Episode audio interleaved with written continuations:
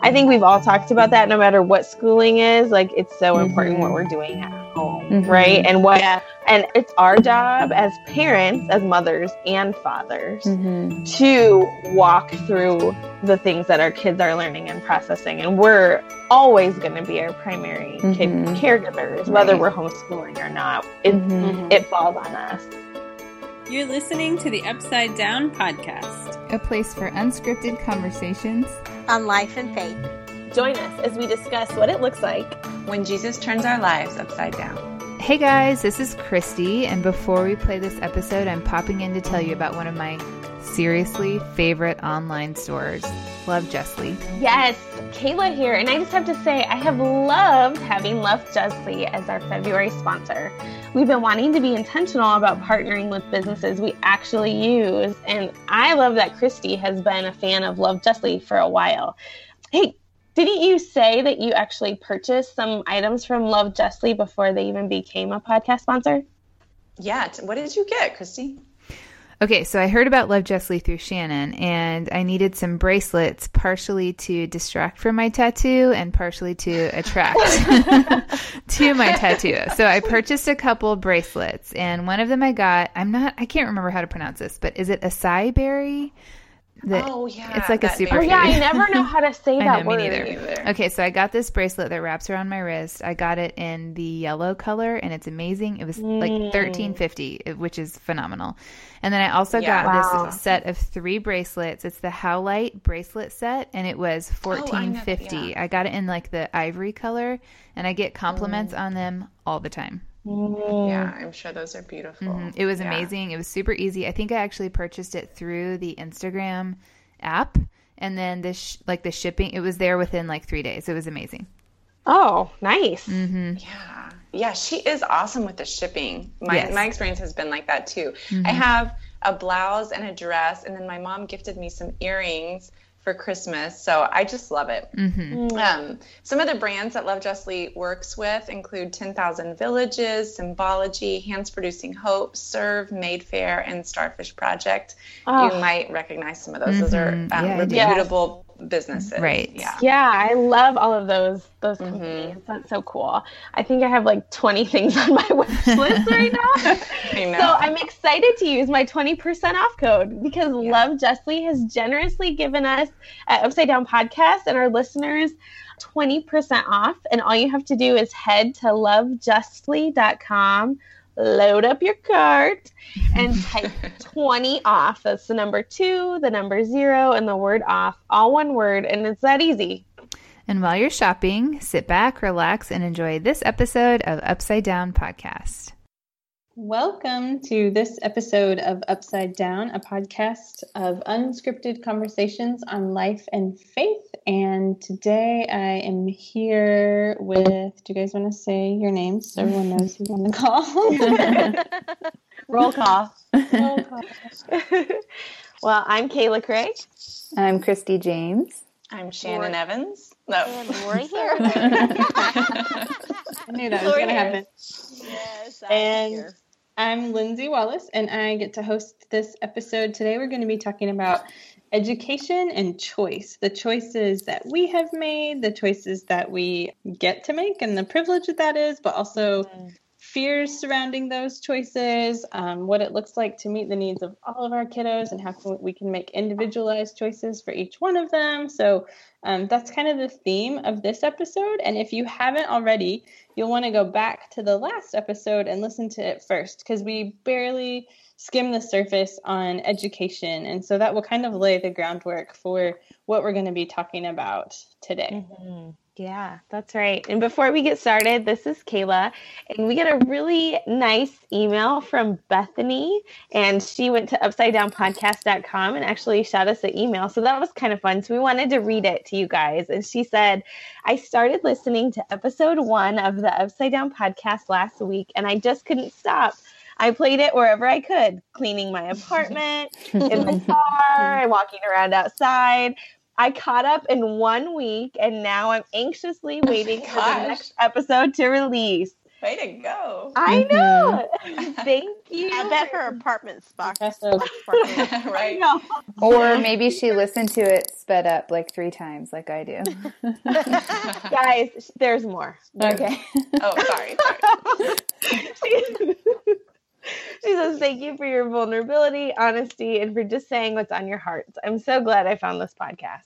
And Bethany, awesome. we are so glad to have you. Thank mm-hmm. you. Yeah, so Thanks, sweet, Bethany. And if you ever want to clean my house, I will volunteer. Mm-hmm. I know. okay, so let's get started. The first question I have for you guys, and we kind of represent the gamut. We represent homeschooling, we represent um, choosing private school, and we represent public school. So I would love to know from each of you succinctly as possible. Keyword. Can you can you wax poetic about what you really love about the choice that you've currently made for your kids? I'll go first. This is Lindsay, and we homeschool. And I would say if I had to narrow it down and, and whittle away kind of all of the excess, I would say freedom mm. is yeah. what I love most about the choice. And so that plays out in a number of different ways. Um, obviously, scheduling freedom. Um, we actually were talking before we started recording about how some of our kids like to sleep in, and some of our kids who go away to school have to be there really, really early, and that feels kind of mm. cruel. And so that's just one like really small example. It gives our family the opportunity to travel, whether that's mm. me being away or my husband or us as a whole family. And then just also the freedom to teach them what we want them to learn, right? And mm. so obviously there's pros and cons to that. And if you know, I could just be passing on my quirks and all of my passion to them. I, I try not to do that. But, you know, just a quick example our second grade curriculum focused on American history. And just in glancing at the material before we got started, I realized it was a very um, whitewashed version of American mm. history, which most, even, you know, mm-hmm. most school textbooks, American history curriculums are going mm-hmm. to be that mm-hmm. way. And so I just right. tossed it, you know, and I got to That's awesome. from the library and teach mm-hmm. them, you know, a lot of different perspectives. So if I had to, like I said, narrow it down to just one word, it would be freedom. Mm-hmm. Um, and it just gives us a lot of that. So mm-hmm. Mm-hmm. that's really cool. Mm-hmm. Yeah. Well, this is Lori, and I would say on the flip side, because after we homeschooled for like seven years, and I'm still homeschooling our, our smallest child, my hmm. the the thing I love most about public school is the schedule because I know at like two thirty school is over, and when I was homeschooling. Mm you know, the schedule was so lax. We'd start late. You know, we could like finish mm-hmm. up at I don't know eight o'clock at night, mm-hmm. or I would just put mm-hmm. things off. And so now the schedule really affords us the opportunity to say, okay, these are our breaks. You know, they're already factored mm-hmm. in for us. It takes away the mental mm-hmm. capacity. But mm-hmm. also, I think for us, the greatest benefit to, to public school has just been that um, it gave us an end to our community. So we're on the same schedule as all of our neighbors. Mm. If school's out, we're all doing the same thing. And I, I like the rhythm of life that is mm-hmm. created for us.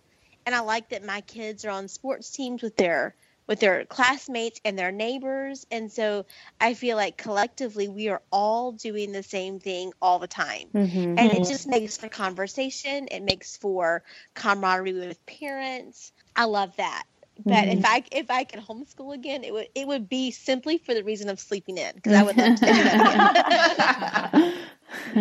I love that. Mm-hmm. Very cool. And what about you, Christy? So uh, we just to summarize quickly, we did one year of public school last year, and then we switched to private classical Christian school this year. And I think after like the third day of school, I had this moment where I realized that the teacher that both of my kids have, because it's a combined kindergarten and first grade class, she has her nose double pierced. She has two little rings in it.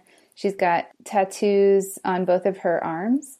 And she is the, she's an, oh, and we buy raw milk from her so um and she's That's teaching like the coolest classical Christian I know right? I know. she's super cool. and yet she's teaching so she, right like she's not this stereotypical like picture that we have of classical Christian mm-hmm. school and yet she's teaching my kids these you know beautiful truths these ancient truths. You know they came home reciting the prayer of Saint Ignatius the first week of school which I think I mentioned last week. And so as I kind of stepped back I realized that like this combination of sort of the unexpected and yet these like really ancient um, traditions and truths and educational methods felt like this expression of us. And so um, I think that's my favorite thing is that we found this really unique place where it just fits. Mm-hmm. Yeah, that's really neat. Mm-hmm. So this is Shannon. I think my favorite. We are currently in Iowa in a pretty small town, and there's not a lot of diversity here. And so I think if my son wasn't in public school, he would, and my, my son, the oldest that's in school, is in first grade, and he's black, he's Ugandan. And I feel like if he wasn't in the public school, he would not often see children that weren't white, um, mm-hmm. just because mm-hmm. In Iowa there's just not a lot of, of non-white folks. Um, there are some at our church, but it seems like for most of um, most of the church things that we go to, or most of the things outside of church or school that we go to, it's generally a very, very white experience. And so just having kids who are Asian and Middle Eastern and Hispanic and African and African American, biracial, everything under the sun. You know, it's still obviously it's still we're in Iowa. It's still predominantly white, but just having that representation of everything means a lot for our family. Yeah. Mm-hmm. Mm-hmm. Mm-hmm. Yeah, Shannon, this is Kayla, and uh, we have a very similar family look. Yeah. And we're also in Iowa, and my kids also go to public school, and I have a kindergartner, and my kindergartner is also black, and he was adopted from Nigeria. So, very similar context. And um, everything you said, I totally echo. And the other the other aspect of that is when my son started, he spent a lot of time um, working in the resource room and he flourished. And there is something about the people that decide to go in to work with kids that have some extra needs mm-hmm. who and they loved my son mm-hmm. and they're like my heroes. Mm-hmm. And we just saw him go from just we'd watch his charts and he would just would skyrocket.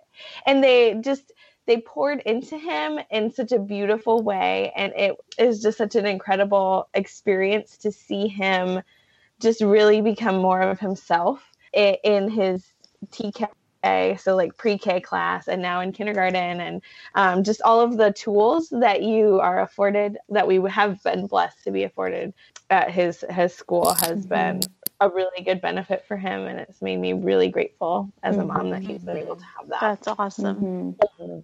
Yeah, yeah, that's really sweet. Mm-hmm. So we started off by talking about things that we love about our choices, but every choice has its lacking, right? So, mm-hmm. how do you guys supplement your education choice with things that your particular choice doesn't offer? Mm-hmm. We kind of talk a lot about when you say yes to something, then you're saying no to something else, right? Right. So how are how are you guys intentional with what you're saying no to in your schooling choice but maybe incorporating that into your life in some other way in your parenting and in your home what does that look like mm-hmm. yeah well this is kayla and i've been thinking about i've been thinking about this a lot so my husband is a pastor and church and ministry kind of takes over our lives and i've been thinking about how you know how we so much of our faith is so ingrained in our lives that that's one of the reasons why I feel I feel okay about public school in this time is because I feel like my, my kids are getting a lot of kind of Christian education in the everyday and at school. And mm-hmm. we live in a parsonage and there's a lot of crossover, um, you know, next door to the church. But, you know, it is something that I need to be intentional with. And I email my son's teacher a lot. Mm-hmm. So they recently on Martin, I hopefully not too annoying. Lindsay's laughing like, oh no. contact with the teacher. But so recently it was Martin Luther King Jr. Day and I had a conversation with her about what they were discussing about, you know, civil rights and, you know, talking about that and being involved and making sure that we're on the same page and that I'm, I am advocating for my son and and that's something that I have to initiate because I can't just take for granted that that things are going to happen the way I necessarily hope that, them to happen, you know? Mm-hmm. And so I think just for the faith aspect, I feel like that is like I, I feel good about that. And then I feel like I need to be involved in my son's school more because I made the decision to send him to public mm. education. Mm-hmm. Mm-hmm. So you're saying that you reached out to his teacher proactively before Martin Luther King Jr. Day to s- sort of find out how she was going to handle that. Well, I talked to her.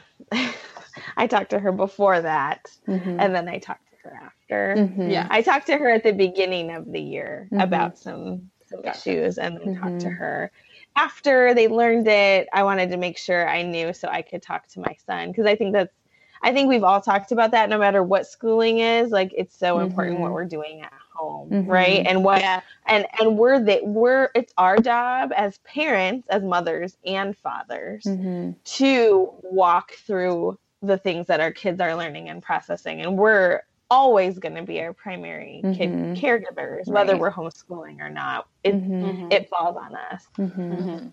Right, right. What about you, Christy? So we are also a pastor's family, and I think I think a lot of the differences. So so our you know, like I said, our kids are in a classical Christian school, and as far as like what I feel like we need to supplement. Mo- so outside of school and outside of church, most of our I would say probably a, a, good percentage of our friends would not necessarily say that they believe the same thing that we believe. And so, in terms of being, I feel like the thing that maybe potentially we lack in being a pastor's family whose kids go to Christian school is that interaction with people who believe different things. And so, I feel like that's mm-hmm. one of the the areas where we need to be mindful.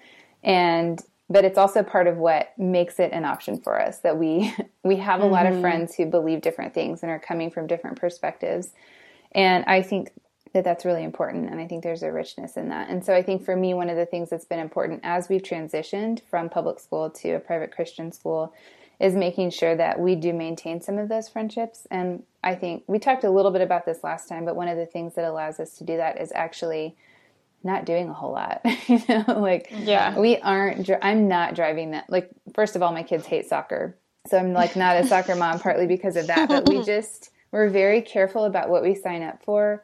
Um, mm-hmm. It doesn't mean that we're like at someone else's house every day, but it means that like when we we go to the park a lot and we'll run into people from the old school and and then the other thing is like you know I we don't we we try to not rely on the school to be teaching them you know spiritual truths but we do we also don't see it as something completely separate so we pay attention to what they're talking about and what they're learning and we um, right. It's kind of like a co-working thing where we, you know, we don't feel like we have to reinvent the wheel once they get home, but we also aren't relying on what's happening there um, for their spiritual development. So, you know, just not letting that become something that's like we kind of feel like our hands can come off because they're learning it at school is important. So it becomes mm-hmm. supplemental, mm-hmm. even though it's not contradictory, you know? Mm-hmm. Yeah. Um, this is Shannon, and I so my my husband is currently on staff of a church. He he does campus ministry and music. Um, so a lot of our time is spent at the church too. You know, just there. It just seems like there's always something going on. You know that we're up there for. So my kids spend a lot of time there and and feel like it's very much a part of our family culture. My my one who's in elementary school actually also goes to a once a week. It's called Catechesis of the Good Shepherd. Mm-hmm. Um, and it's, I don't know if the roots are necessarily Catholic. I know I have an Anglican friend who teaches it um, at her at her parish too. So I'm not totally sure. But anyway, it's really, really beautiful. It's a form of religious education that's Montessori style. Mm, um. So he goes there once a once a week, and I really love that that's an opportunity to be with um, other children from our parish and they're with really safe gentle kind adults and they're they're learning things about the faith with his peers you know that it's i think that that there is an element of that that's really important that it's like it's not just our family thing but that other kids are doing it too you know mm-hmm. other kids are um, this is a part of their life too and you have that in common and i don't know i think that's important. So I feel really, really thankful that that's available here, and especially in the style that it's done. I really love that. Mm-hmm. And so I'm that's like a that's like an after school program. Yeah, Yeah, they have they ha- they offer it at different times of the week. I think there's two different ones. And so his is after school, and then there's one like on a weekday morning that the homeschoolers go to. So, yeah, it's great. We love it. Um, mm-hmm. But as far as in the home, I'm going to be honest, we have we go through seasons where we're really good about praying as a family and then seasons where we're not. And right now we're not praying as a family. Mm-hmm. Um, but that mm-hmm. is a value. And mm-hmm. so we're mm-hmm. constantly like coming back to the conversation and being like, okay, we need to get back on track. We need to we need our children to see us praying together. You know, even if they're not paying attention, it doesn't matter. Like they see that it's happening. Right. But at the same time, I think maybe more important than that is for them to be included in like how our faith affects all of our life. And so like whenever anything comes up any any big topic or even maybe a smaller thing but we're talking constantly about the lord and about how mm-hmm. people are made in his image and like why the right thing to do is the right thing to do not just because right and wrong but because you know because people are image bearers of god and the way that we treat them matters and um, yeah all of those things so i think we do work intentionally in a lot of areas on the faith thing i think the biggest downer for me is about not homeschooling particularly is the freedom to present information in a way that I believe it should be presented. Mm-hmm. And kind of like Lindsay, what you referred to earlier and I think that we really like already, you know, on Columbus Day, my son has come home, you know, mm-hmm. every year with like, you know, the pictures of mm-hmm. smiling Christopher Columbus and the, you know, the Native Americans. And uh, right. he's so young that we haven't broached it yet because I don't want to like burst that bubble of innocence so soon. Um, mm-hmm. But we will definitely, if he stays in public school, we'll definitely be like busting out, you know, a children's people's history of the United States and mm-hmm. talking a lot about the perspectives of minorities and the fact that what we learn in school is told from the conquerors, you know, yeah. perspective. So Anyway, I think that's, that's, so good, Shannon. And I think we all should be doing that. Mm-hmm. You know what I mean? Yeah. Like that doesn't have anything to do with what kind of schooling. Like right. to me, like we all should be teaching our kids. Mm-hmm. Mm-hmm. But yeah, I digress yeah, no. And I think too, I, I, really love about homeschooling the the ability to focus on the natural areas of interest of your kid. And mm-hmm. so I envy that too of like, you know, that my son we do, you know, we go to the library and get books about weather because that's what he's obsessed mm-hmm. with. But like, I would love to have the time and space to explore that a lot deeper and put other things on hold for a while, you know. Mm-hmm. So yeah, that's we're we're definitely being intentional in some ways, but I feel the loss too. Just like you mm-hmm. said, you're always saying no to something when you say yes to something else. So mm-hmm. yeah, yeah. That was a long answer. Sorry. no, it was good to hear, Lori. I don't know what you want me to say, honestly. Lori, this is unscripted you... conversations. I know. what do you guess, feel like? What do you feel like you're saying no to by putting your kids in public school? The only thing I feel like I'm saying no to is family time. Mm-hmm. Okay, that's I mean, one. I mean, yeah, yeah. I mean, Dad's a church planter. I mean, he's been a pastor for like 20 years, so we are super intentional about making disciples of our own kids. Mm-hmm. We are uber on top of teaching the Bible, teaching, you know, just I guess our biggest thing is we we overparent. I mean, our kids are in public school, but honestly, the cool thing is, and in my context, our kids are sitting at the feet of people of color. Mm-hmm. So their mm-hmm. their history is not whitewashed. Mm-hmm. They're right. getting legit history, and they're mm. getting things that Thad and I, at our best mm. selves, couldn't teach them. That's so I feel, yeah, I feel like I went to our Black History Month program at our middle school last week, and I sat there. I mean, every year, this is our third year, I cry. Mm-hmm. I, cry I was like, I remember you writing about mm-hmm. that last year, Lori. Yeah, like yeah, I, I seriously, we have a new principal, and like I don't know what it is, but I sit in that environment, and this year we had a few extra white kids, so maybe six kids were white out mm-hmm. of everyone who else is black. Like we have like virtually no Hispanics, it's like all black. So we are in a black environment and I just I sit there and every year I'm like the tears start rolling and I don't know what's wrong with me. um, because I don't feel the need to to teach my kids an alternative history. Mm-hmm. Mm-hmm. I feel like they're getting the, I think they're they're getting an accurate history, and the only thing I feel the need to supplement would just be how do we, if they're in that environment, how do we teach biblical truth in the in the context of cultural differences? Mm-hmm. Well, I feel like I'm supposed to say that I socialize my homeschooled kids. yes, how but, do you socialize them?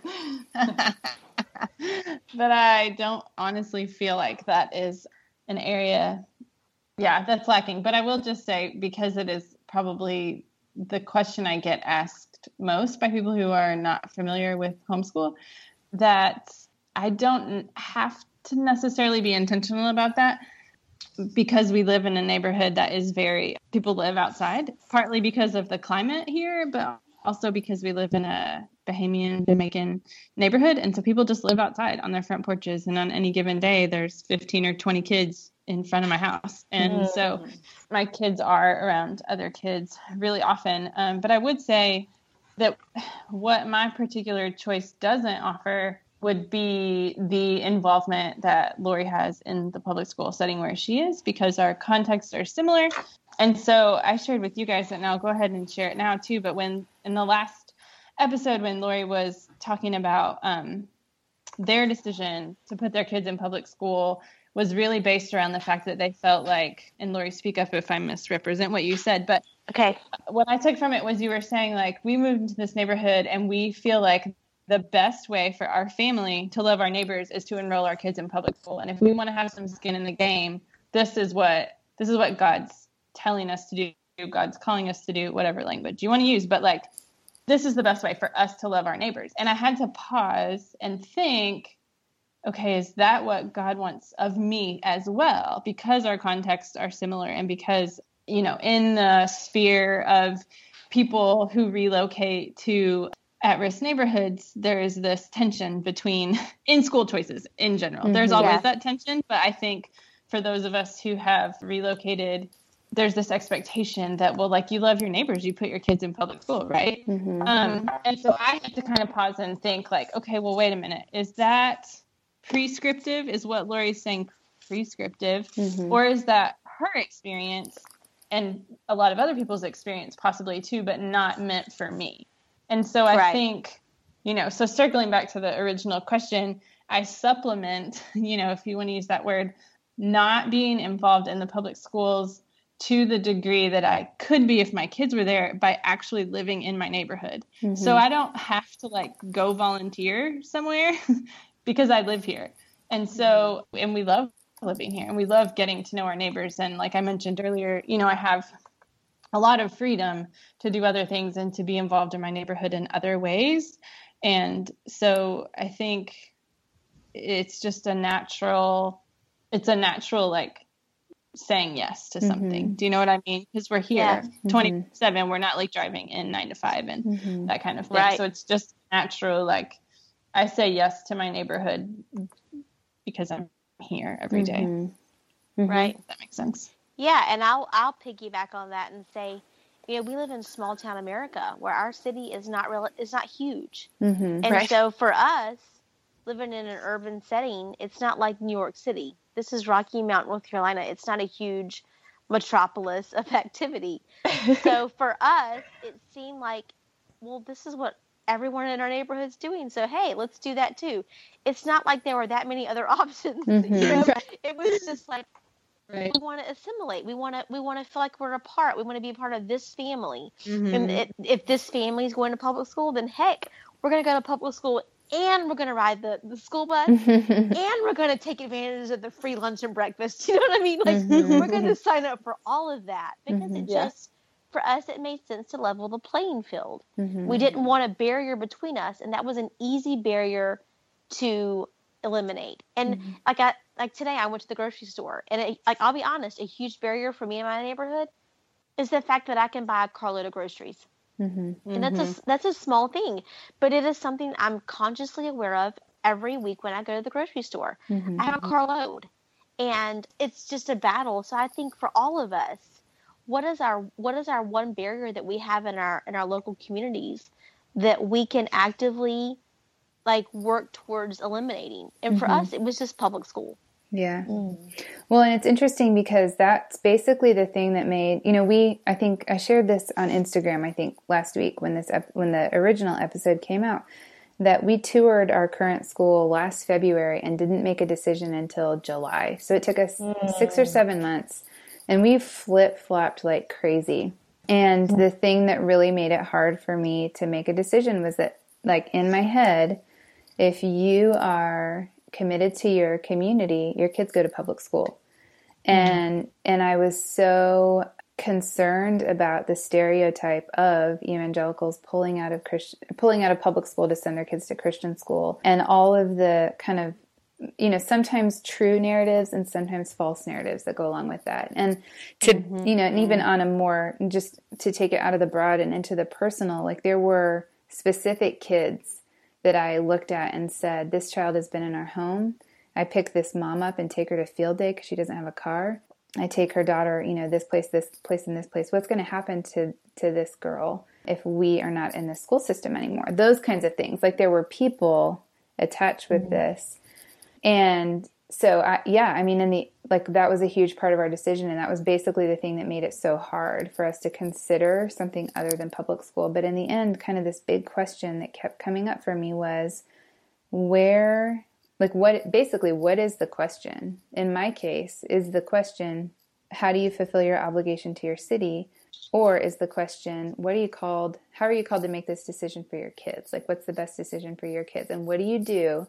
When the answer to those two questions is not the same you know? Like if i mm-hmm. if i was asking the question what's best for my kids? I felt really strongly that if i could offer them this kind of unique small like our classical christian school is like a, a struggling church plant version of a classical christian school. It is not like this like glossy like it's like a are we going to pay the bills this month yeah okay so we can keep going that kind of thing so you know is if I can offer them a classical Christian education in this setting, is that the best thing? And for me, I felt like it was. But then I had this other question looming, which was, am I allowed to do this? Or is that leaving mm-hmm. this public school system that I also feel strongly about being super valid? So I don't know. I just want to make sure that I'm like including some of that torment that goes along with um, it's not always there are people i think there are people who don't think about it a whole lot. I think when they when they maybe you know sort of do the Christian school thing because it's a cultural expectation.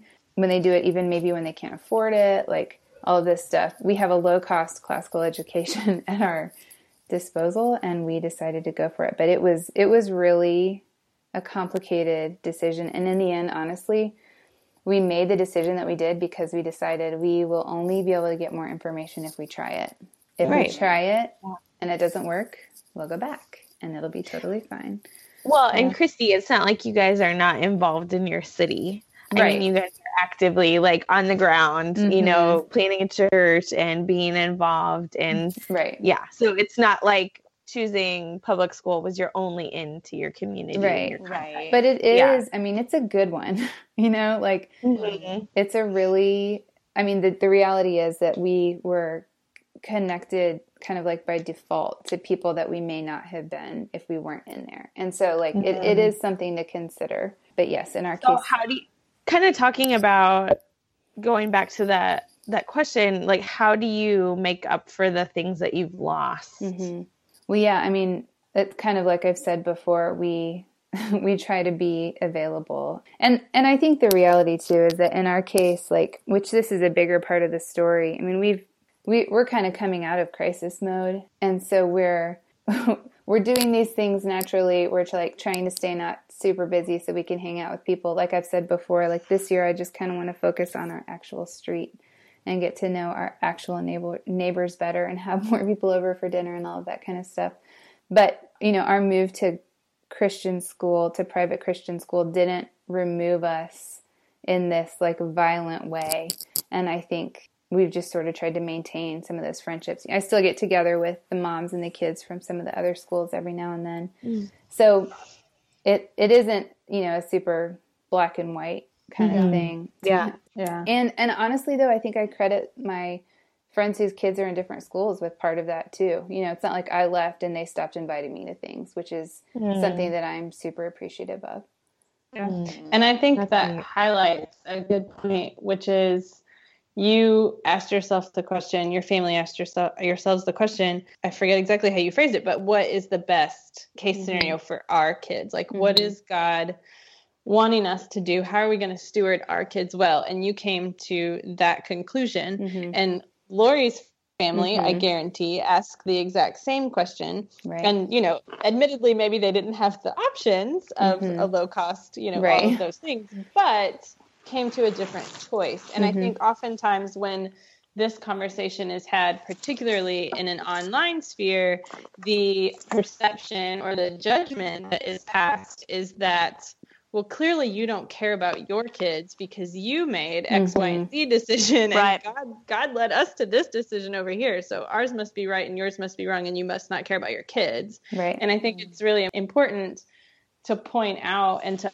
understand and recognize that, like we said last time, like no, God can lead us into different directions, and so to acknowledge that we all want what's best for our kids, and we're all asking ourselves essentially the same questions, you know, and we may be coming at it like we talked about, and I think we're going to talk about a little bit again, but like there could be like a fear based mm-hmm. um, approach to your decision, or there could be, I don't know, just different like underlying themes. But in the grand scheme of things, we're all trying to do the best that we can, right? We're all trying right. to steward our little people mm-hmm. um, the best that we can. And so I think it's just important to recognize like, we are all aiming for that. Mm-hmm. And yet, God is big enough to lead us all in different directions and right. to different right.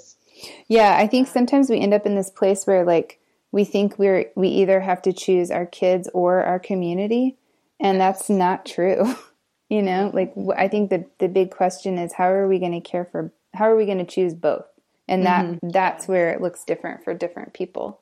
Yeah. Yeah, Christy, that reminds me um the my the friends that I have here in town that have their kids in the Catholic school, it's like K through fifth grade or maybe pre-K through fifth grade. I have a little bit of envy because it's been such a great opportunity for them to forge relationships with immigrants. Mm-hmm. And there's like particularly I'm thinking Mexican immigrants and they're I'm sure both legal and illegal. And right now like in the cultural climate that's something that's such a value to me is extending a welcome and building relationships to these to people who probably are dealing with a lot of fear and mm-hmm. a lot mm-hmm. of feeling mis- misrepresented and and so my friend has a natural way to do that and and I don't and so I don't know that just that just stuck out to me as a real as a real advantage when you when you were talking about you, you don't always have to choose between what's best for your kids and being involved in the community. And that's a way that i really didn't evaluate at all when we registered for school here. And i think my choice would have been the same. I'm really feel really good about the public school that we're in and that, that god has led us there. And i have no regrets about it but it is an interesting kind of twist that i wasn't expecting when my friend was like sharing with me that she has these very real communal relationships with the very people that I am trying to figure out how to build mm-hmm. relationship mm-hmm. with. Mm-hmm. Yeah. Christy, when you were talking about something like kind of the questions that you had to work through, mm-hmm. that made me so as we were preparing for this episode, I was kind of, you know, brainstorming my own questions like what are questions that we can use as a tool to kind of reevaluate because one of the questions we have had posed to us is you know what about if your kids need different things mm-hmm. mm-hmm. and and so what are some questions that we can we can ask ourselves and that everyone listening can ask themselves as they're kind of working through maybe not just the big three public school private school mm-hmm. homeschool but in inside of that there's a million different options as well right, right? Mm-hmm. so what what are some things that you guys have found helpful to um, your families as you're working through how to best determine the schooling decisions you're going to make for any given year? Mm-hmm. Well, I think for us, I mean, our kids are in public school, but we have a long history of homeschooling. And so every, you know, spring and summer, we begin to reevaluate with every single kid. Hey, how's school working for you? Do you love it? Do mm-hmm. you hate it? Do you want to do the advanced placement classes? Do you not? Would you rather be homeschool you? Like whenever the kids are like, you know, I just want to stay home for the day. My, I, I'm always clued into, hey, do you want me to homeschool you again? And the answer is always like, heck no. Are you kidding me? Absolutely not. But I think, I mean, our kids are older. My oldest is almost 16. My youngest is almost seven. So we're we're beginning to realize we've moved into the phase of parenting where, when they were younger, it was very clear God had given them to us to shape and mold them. You know, even though they were mm-hmm. His, they were still under the the authority of our family. And we've mm-hmm. moved into the second phase of parenting where there's a keen realization that these children belong to Jesus. They're under our authority, but they're under the lordship of Jesus. And so our kids are speaking with Christ, they are in tune to the Holy Spirit. Our kids are moving and active in their communities, in their schools. And so our kids are beginning to see the need in our community and the needs in their own life. And they're mm-hmm. beginning to see how Christ kind of kind of like knits both both of those together, mm-hmm. and they're beginning to see they play a part. Mm-hmm. And and that turn in our in our family dynamic is creating this whole other conversation of, okay, if I'm a believer and I'm 16 years old, what is my what is my job in the kingdom, and how do I flesh that out? Do I mm-hmm. stay in mm-hmm. the advanced placement classes with where there's like 100% white kids mm-hmm. or do I choose to do AP where my my other classmates are or my or honors, you know? I mean those kinds of decisions. Mm-hmm. And obviously as a parent, I want my kid to excel. I want my kid to take the the top level classes to prepare for college. But the reality is I can't control that. I can give mm-hmm. her the option and tell her what I desire for her, but the decision is is up to her, mm-hmm. and um, she can decide. And that is a hard place to be, but it is a place where Jesus is, is taking all of us as parents to say, hey, these yeah. kids belong to Christ and they belong to you know to him and so we can we can speak into that but ultimately the decision is between our child and Christ mm-hmm. and we don't get to speak into that you know mm-hmm. that's Lori, a hard when, place to be yeah when did you start including them in that conversation and in the like do you want to homeschool? Do you want to public school? When did you start asking them those questions? When when my kids started, you know, 10, 11, 12, that. Okay. And every kid is different. I mean, some kids mature faster than other kids and as a parent, you know, like yeah. you know your kids.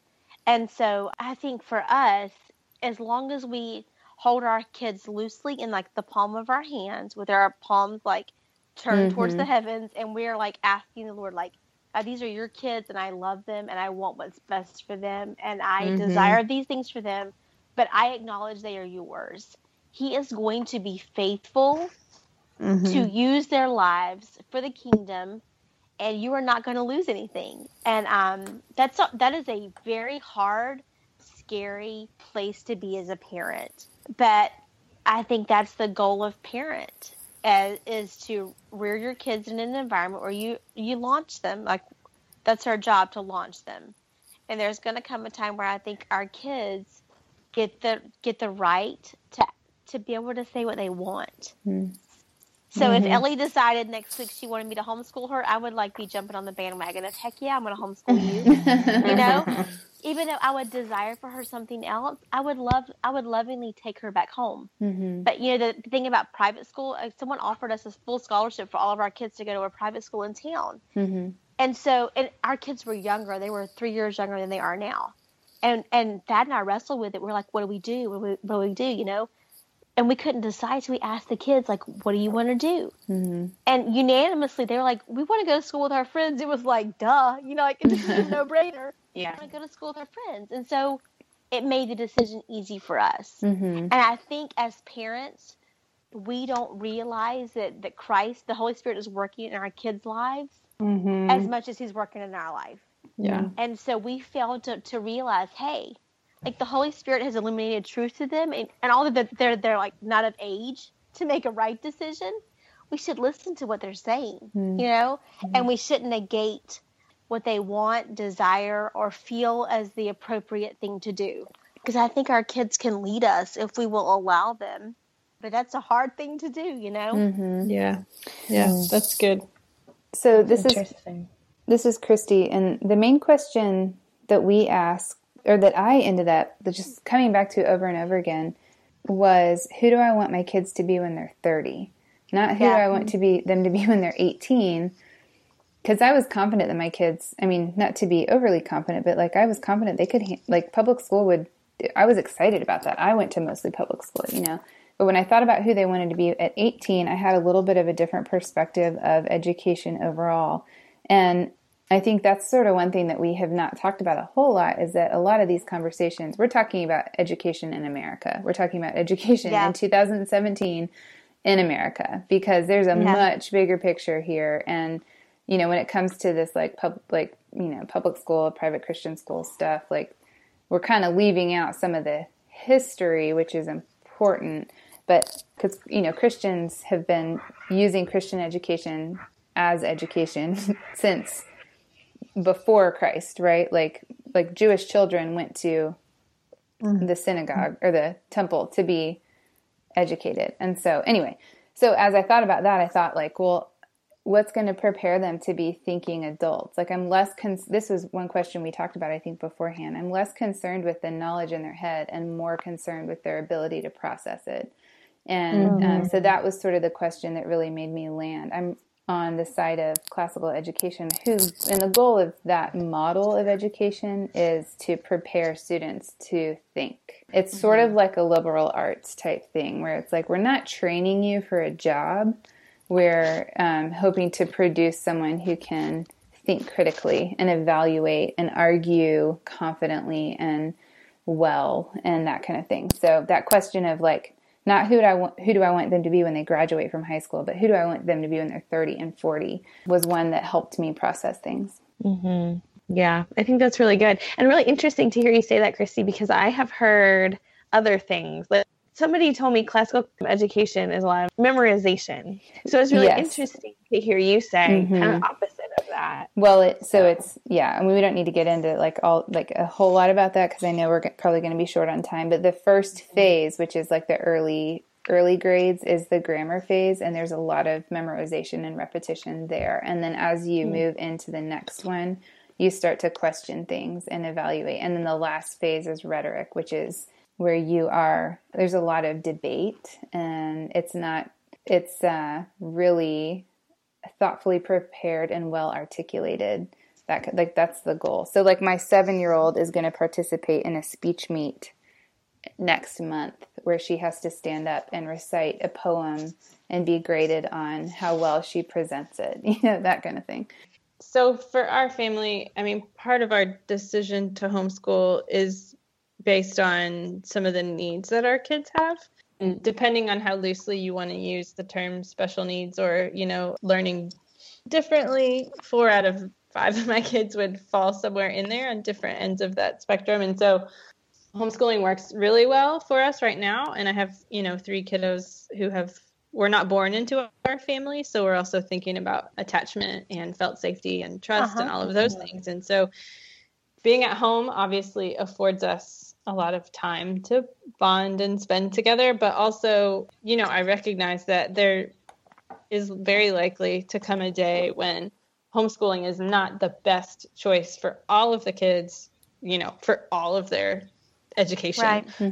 so i mean i don't know that there's like really a specific question or even a set of questions that i that we ask but we do I mean, it's and it's constant too. I guess maybe that's why I'm having a hard time answering the question because it's not a once a year thing. It's a continuous like, okay, is this meeting his needs? Is this meeting her needs? Is mm-hmm. this the uh-huh. best curriculum? Is this the best you know schedule? Is this ever you know? So it's really an ongoing dialogue that I'm having in my head about is this what's best for each of them? And you know, right now the needs that our kiddos have I can handle at home and manage at home. And I have in the past met with a special education tutor to kind of help me figure out how can I maybe make some changes to their cur- curriculum to meet the different needs that my kids have in terms of how they learn best. But there may come a day that I'm not capable of meeting their needs, you know. Mm-hmm. And so yeah, we we do take it one year at a time and one kid at a time and we haven't included them in the conversation yet, Lori, which is why I asked at what age you started to do that, but it's funny, you know, the grass is always greener. And so yeah. there are definitely days when, you know, math is maybe a little bit too hard and everybody yes. wants to get on the first bus that drives by. Yes. or you want to put them on that bus. You're yeah, like, get yeah, on that bus. Those days too. But when it's, you know, sleeping in and uh, going to the park on in the afternoon yeah. and those kind of things, they realize, oh, wait, there aren't any other kids here because they're all in school. So. And I miss that. I'll be honest. I totally miss that. Yeah. I absolutely do. Yeah.